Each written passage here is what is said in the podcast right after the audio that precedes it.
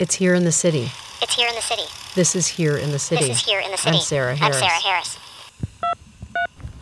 New message.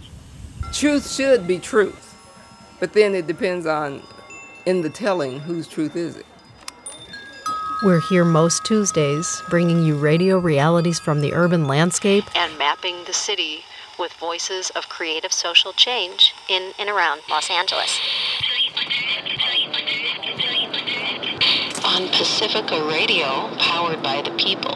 Thanks to the generous support of you, our listeners, the capable crew at KPFK, the innovators of web-based radio at SoundCloud, news you might have missed at newsdesk.org, and the community-funded reporting project Spot Us. You can find us on the web at Here in the City. That's H E A R in the city dot org.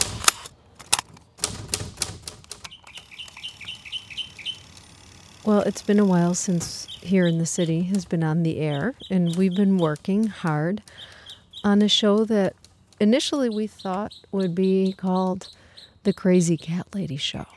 And so I set out to talk to people who take care of stray cats.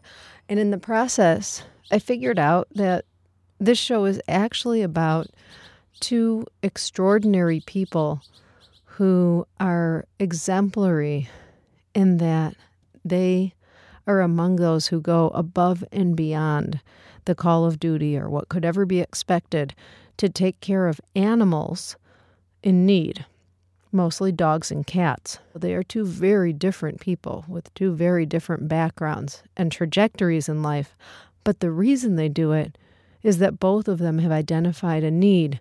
They're stepping into the breach where city government and private pet owners simply aren't able to take care of the animals in our city anymore because of the economic situation. This is Here in the City. I'm Sarah Harris. At midnight, the campus of Los Angeles City College is totally deserted. Well, totally safe for one slight man somewhere in his 60s, carrying a cane and pulling a large black cart behind him. I had the privilege of being able to meet with him and walk. Walk because basically that's what he does at midnight. This is the hour when I run into the least amount of opposition. People that come running out, don't feed that cat, yay! I'm gonna kill you. But between midnight and five in the morning, they're usually asleep or dead drunk.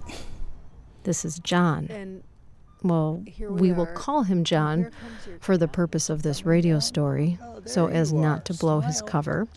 By day, John is an expert in computer science, but by night, John walks the streets of Hollywood alone. Maintaining the feral cat population. Usually, I start off with at least part of a bag of food. It's actually three of them here, besides the Cheshire cat. So John knows where all the cup and a half cats live because he walks. And boy, does he walk. ground. I just put it on the wall. And they come. They come whenever they feel like it. How do you know they come? Uh, because when I come back at five, it's all gone. At five, you come back to this spot where we're at at midnight. Yep, So you're making a circuit. yep. It's a complete circuit. From here, I will go to the other side of the campus. There's three cats living in the old what, life science building. The cats that hide in the From trees there, around the perimeter of the college wait for him to plop down a scoop Santa of food for them, usually on the sidewalk or on a brick wall. The library, one at the Department of Street Lighting, then up to what is it, Myra. It's a walk. It's about five miles every night. So you're doing something really in the city that most people don't do, which is, I mean, walking for pleasure, I imagine. I mean, to some degree, no? Oh, to some degree for pleasure, a chance to get out and most nights, no problem. And some nights, Yeah. I figure I get mugged three times every year. But all you have with you is They'll take the cart, they'll take the cane, they'll throw the cat food into the street. Just because there's nothing never else. carry any money with me. And with that, he was off at a fast clip up Vermont, bouncing his cart over the fig tree roots that lift up the sidewalk. I hobble faster than most of my students walk. Were you born and raised in Los Angeles? No. Uh, born in Egypt, moved to England for four years, and been here ever since, except for a vacation in Vietnam. That time in Vietnam earned John the limp he supports with his cane as he rolls the kitty chuck wagon north toward the hills, stopping along the way to drop kibbles on the sidewalk for cats who only come out after we've left. Uh, yeah, feral cat's life is just horrible. I hope that I'm making it a little bit less horrible. At least they don't have to worry about their next meal.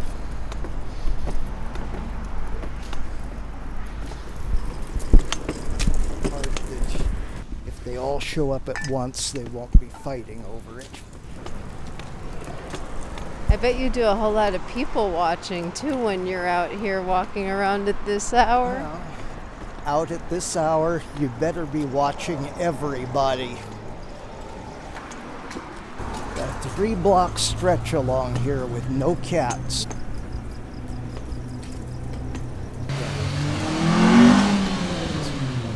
It's always interesting to see what comes out when they change the acts here. John walks toward Virgil Street and passes a crowd at a famous spot on the LA music scene during his journey. The Little Temple Lounge. Across Virgil, the neighborhood tends to scale up considerably. We're standing right outside Urban Pet, Pet Supplies. What do you think when you look in a place like this and you know people are spending a hundred dollars for one cat that's living in an apartment? That one cat is part of their life. I hope the cat is enjoying it. Sometimes wonder what does a cat see inside of a house? Does it see carved wood furniture and upholstered stuff or is it just look at all the scratching posts, look at all the places to climb?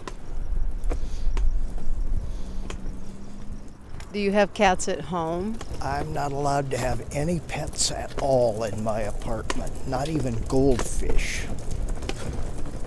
And in some way, the feline population of Hollywood here are the only pets that John has. All of these people that want to get rid of them, poison all these cats.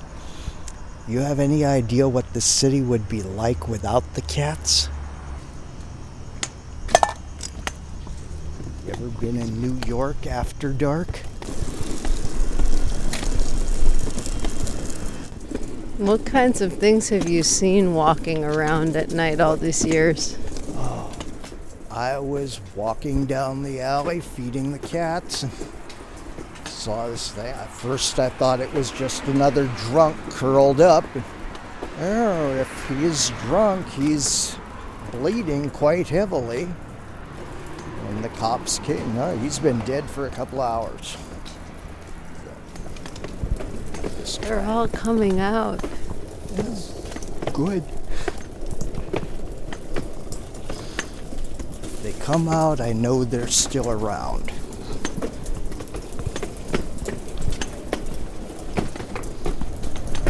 Make one stop on Fountain, All the way up to Fountain? all the way up to Fountain. No more cats. Come out prepared just in case there is a dog walking around. Oh, I thought you were going to pull out a can of mace. No. That's a milk bone, uh. king size. Good morning.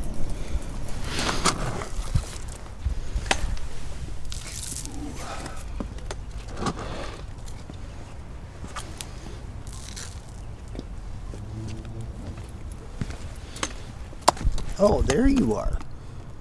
Hello. For a long time, I had a pit bull that would pick me up on Madison as I was going toward the library, and she would walk along with me.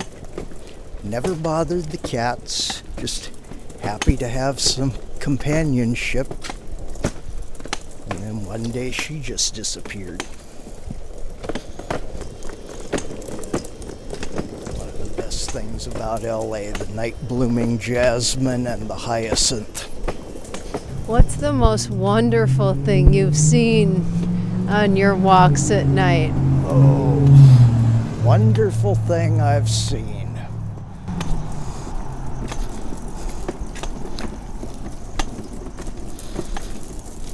Hmm. Can't think of anything. Hmm. One night when I was doing it, we had that Peleid uh, meteor shower, and they were all coming across at once. Like,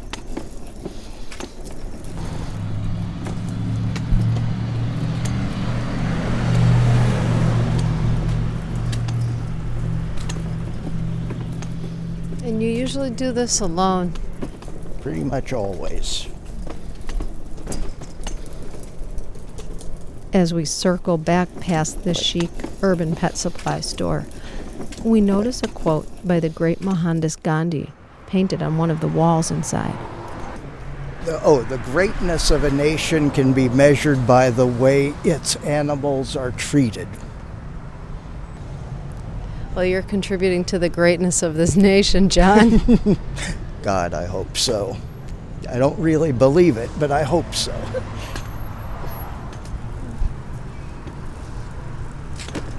and with that, John and I part ways.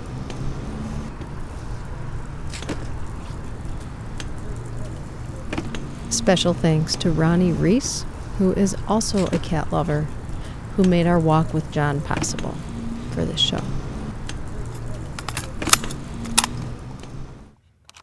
This is what it is. This is what it's going to be. You are listening to Here in the City on KPFK 90.7 FM in Los Angeles. 98.7 FM in Santa Barbara, 93.7 FM in San Diego, and 99.5 FM in Ridgecrest and China Lake. An archive and a podcast of our shows is at Here in the City, that's H E A R in the City, dot org. And at kpfk.org, you can like us on Facebook If you like, and visit us at our website, hereinthecity.org.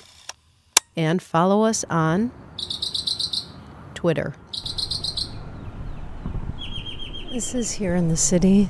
I'm Sarah Harris, and I am here on Hill and 31st Street in South Los Angeles, just south of downtown, on a stretch of auto repair, garment packing, and this is part of the garment district, or the southernmost tip of the garment district.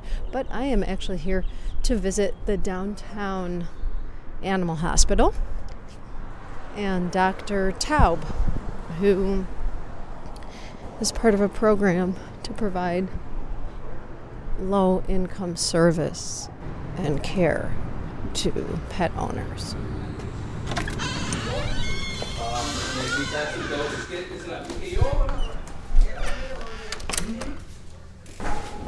Hello, hello. Hello, Have you been helped yet? I'm Sarah. Oh, Are you hello, Dr. Sarah. Tom? Yes.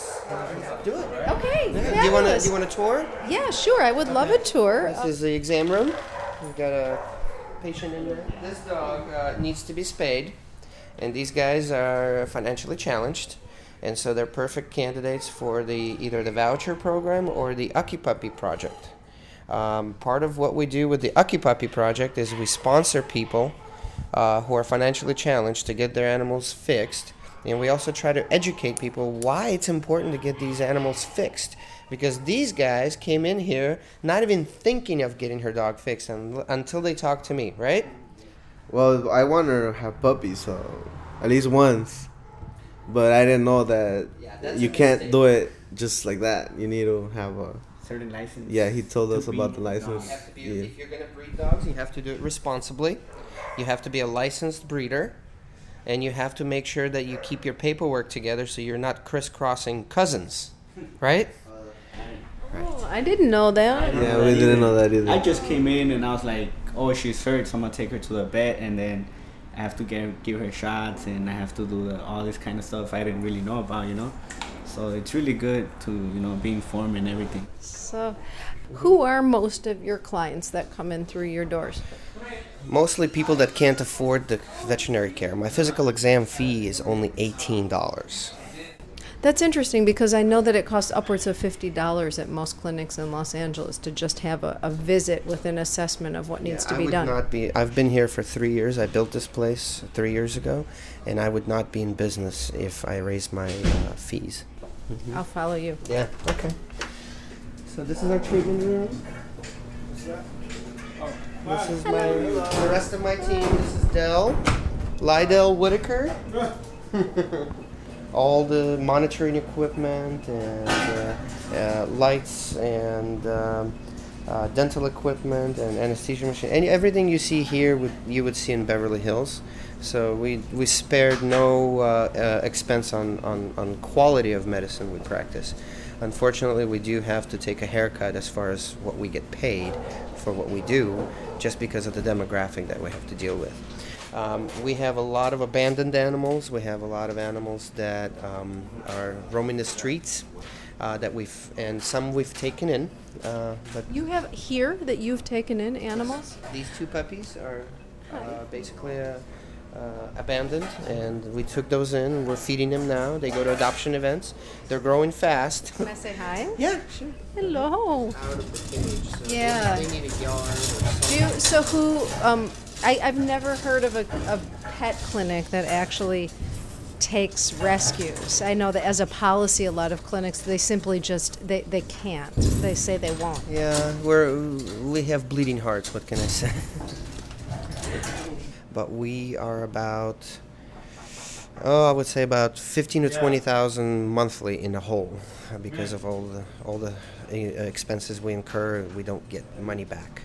Have you seen a change happen with This happens every day. Some a gentleman just walked in. He said he found a dog and he brought him here. I don't know if he's injured. I don't know if he's been hit by a car. I don't know anything. But this happens on a daily basis here in this particular neighborhood. It's so underserved. There aren't veterinarians here. We're the only ones. Where's the nearest shelter? Uh, there are two animal shelters. Part of the reason we built in this particular uh, location was to service uh, two animal shelters that no longer want to do business with us. Um, because I ended up on television um, embarrassing a few people.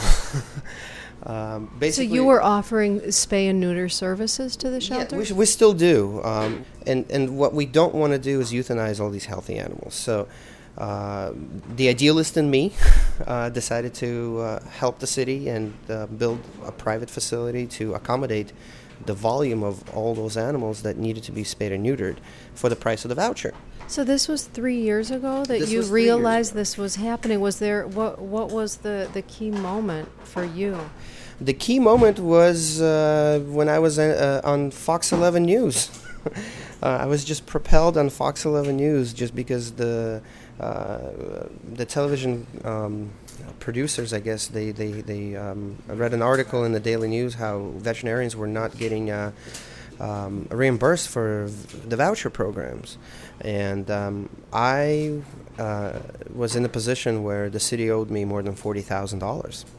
So you have funders who, individual funders or institutional funders who contribute to this? Uh, we, we basically tweet and uh, Facebook and beg and, and try to get donations out. And How do we find you on Facebook and Downtown Twitter? Downtown Animal Hospital, Facebook, Downtown Animal Hospital, or Occupuppy.com. Occupuppy project was started by Annalie Brody. Um, she uh, has been instrumental at keeping this thing going. Um, she tweets out, she does email blasts uh, about these puppies, about other dogs that come in. That her account is now in the negative. So uh, You had mentioned also that uh, Ms. Brody was inspired to start this nonprofit after the Occupy Los Angeles movement when she realized how many animals were out on the street with homeless people as their pets. And Anna Lee happens to be a criminal courts prosecutor. but, um, you know, in, in this situation, uh, there really is no judgment passed on anybody. Well, oftentimes, if you are living on the streets, your dog is your protection. Also, it's your companion. But uh, I mean, if you're sleeping on the streets, it's better to have a dog than not to have a dog. Right. There's a lot of loneliness issues. We do have uh, a pair of kittens that we are treating via the Occupuppy project um, with exactly the same issue.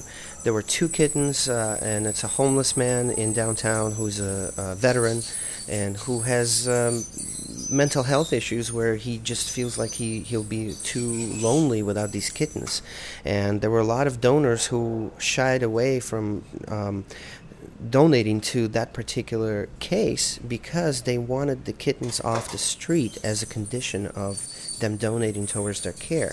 Well, the man um, really wasn't going for that because he would he was just too lonely. The feral population of cats. Um, I know there. I've talked to people who maintain that population and who, you know, just feed them and make sure that they're not suffering at least. And I'm wondering, you know, as you looking at the problem, because I understand you're thinking about policy, not just about your own practice. What, where does that stand for you? I mean, people taking care of the feral population and not necessarily being in a position to even bring them in to be spayed or neutered. Well, whenever you're in an argument of either side of the story, or you know, there's two sides to every story, two sides to every coin. Whenever you're you find yourself in an argument, ask yourself, are you on the right side of the moral high ground? If you are, if the answer is yes for you, keep going what you're doing. Because even though you might encourage certain cats to repopulate because of the feeding that you're doing, you're actually your heart's in the right place, and you're feeding those cats that otherwise would be unfed, um, And they'd be prone to disease. prone to disease and spreading disease. So, I think feeding them out of goodness of your heart is a good thing. I don't think it's enough. Here's my last question. In, in terms of uh, problems across the United States in urban areas, to what degree is overpopulation of uh, feral or abandoned dogs and cats in this city a problem? It's severe, and I see it every day. I'm on the front line of, of, of all this um, in, in the probably the most underserved areas in all of Los Angeles. And South LA. Downtown Los Angeles. Yeah, and it's a shame. I mean, we have LA Live, we have Staples Center, and we're literally two blocks away, and we're in Skid Row, and it's it's not right. It, it's just it should be embarrassing for the city. Um, to have this happen on a daily basis, where there's animals in the street, abandoned, um, unkept, and and it doesn't seem like uh, the, the solution is, is near. And you can't just blame people for saying they're the ones who shouldn't have pets if they can't afford to take care of them. I don't pass judgment. That's not my job. My job is to do veterinary care. I'm a veterinarian. All I want is for every animal that comes in here to get 100% of what they need. Um, unfortunately, that's not the case, and economics is a big part of it. Uh, but for me, ideal situation is where I don't have to prepare estimates, where I don't have to tell people how much things cost, where I just go to work and I just do my thing. Thank you, Dr. Taub. You're welcome. Thanks for stopping by. And occupuppy.com, please. Occupuppy. well, we'll post a link to that on our website at Here in the it's City. Just, it's just a, f- a flyer and a donate button. It's Okay. nothing fancy. We Great. Can't, we can't afford it. For a last little coda on our show today, we bring you Jesse Lerner with a review of a show that is at the Los Angeles County Museum of Art currently and will close in just two weeks. It's called Children of the Plumed Serpent, the legacy of Quetzalcoatl in ancient Mexico. The show explores the origins of the worship of the feathered serpent about a thousand years ago in places like Tula, just a hundred kilometers north of present day Mexico City, and Chichen Itza, where the god went by the name of Kukulkan. Tula, according to legend, was founded and ruled by Quetzalcoatl. The city was burned to the ground in the 12th century, but the cult of the feathered serpent survived in places like Cholula, near modern day Puebla, and further south in the Confederacy of Zapotec and Mixtec kingdoms of Oaxaca. The exhibition emphasizes the role of commerce in these societies. The extensive trade networks based on the sale and exchange of luxury goods and lavish tribute items, some of which are on display here. The show is filled with stunning objects a pair of delicate turquoise mosaics, gold from Monte Alban's famous Tomb Number 7, exquisite ceramics, and a fragment of a Monumento Atlantis from Tula. But perhaps most breathtaking of all the gorgeous objects on display here are two codices the Nuttall, a folding Mixtec manuscript painted on deerskin, here on loan from British Museum, and the Selden Codex, on loan from Oxford University. The Nuttall Codex chronicles royal genealogies and the exploits of the Mixtec ruler called Lord Eight Deer, with brilliantly painted scenes. This is the first time this codex has been in the Americas since it was taken to Spain, probably in the 16th century. Like last year's Contested Visions exhibition, also at LACMA, this is a rare opportunity to see these exquisite painted manuscripts. The exhibition ends with a gallery that suggests some of the enduring relevance of the feathered serpent in post conquest Mexico. This show is too good to be missed. Be sure you get a chance to visit. For Here in the City, this is Jesse Lerner. And a special thank you to all of the listeners who contributed to KPFK's fund drive. It was a success, and it's people like you who make non commercial independent radio a real possibility. Peace.